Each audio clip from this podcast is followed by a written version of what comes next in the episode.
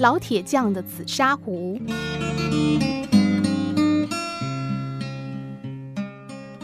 老街上有一个铁匠铺，铺里住着一位老铁匠。由于没有人在打制铁器，现在他改卖铁锅、斧头和其他的铁制品。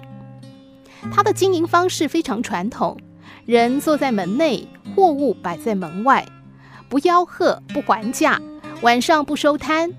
你无论什么时候从这儿经过，都会看到他在竹椅上躺着，手里拿着根烟斗，身旁摆放一个紫砂壶。他的生意不算好，也不算坏，每天的收入正够他喝茶吃饭。人老了，已经不再需要多余的东西，所以他非常满足。有一天，一个古董商从老街上经过。偶然看到老铁匠那把紫砂壶，因为那把壶古朴雅致、紫黑如墨，有清代壶名家戴正公的风格。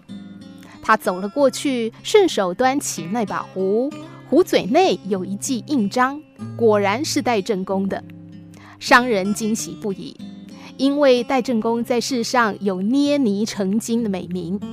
据说他的作品现在仅存三件。一件在美国纽约州立博物馆，一件在台湾故宫，还有一件在泰国某位华侨手里，是一九九三年在伦敦拍卖会市场上以十六万美元的拍卖价买下的。商人端着那把壶，想以十万元的价格把它买下。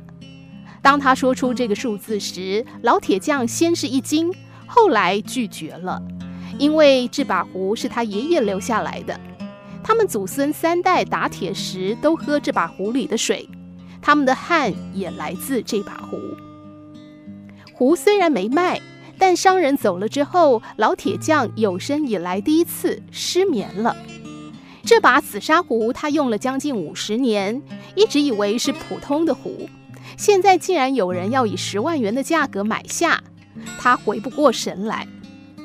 过去他躺在椅子上喝水，都是闭着眼睛，把壶放在小桌子上。现在他总要坐起来再看一眼，这让他觉得很不舒服。特别让他不能容忍的是，当人们知道他有一把价值连城的茶壶后，总是挤破门。有的人问他还有没有其他宝贝，有的甚至开始向他借钱。他的生活被彻底打乱了。他不知道该怎么处置这个状况。当那位商人带着二十万元现金第二次登门的时候，老铁匠再也坐不住了。他招来左右店铺的人和前后邻居，拿起把斧头，当众把那紫砂壶砸了个粉碎。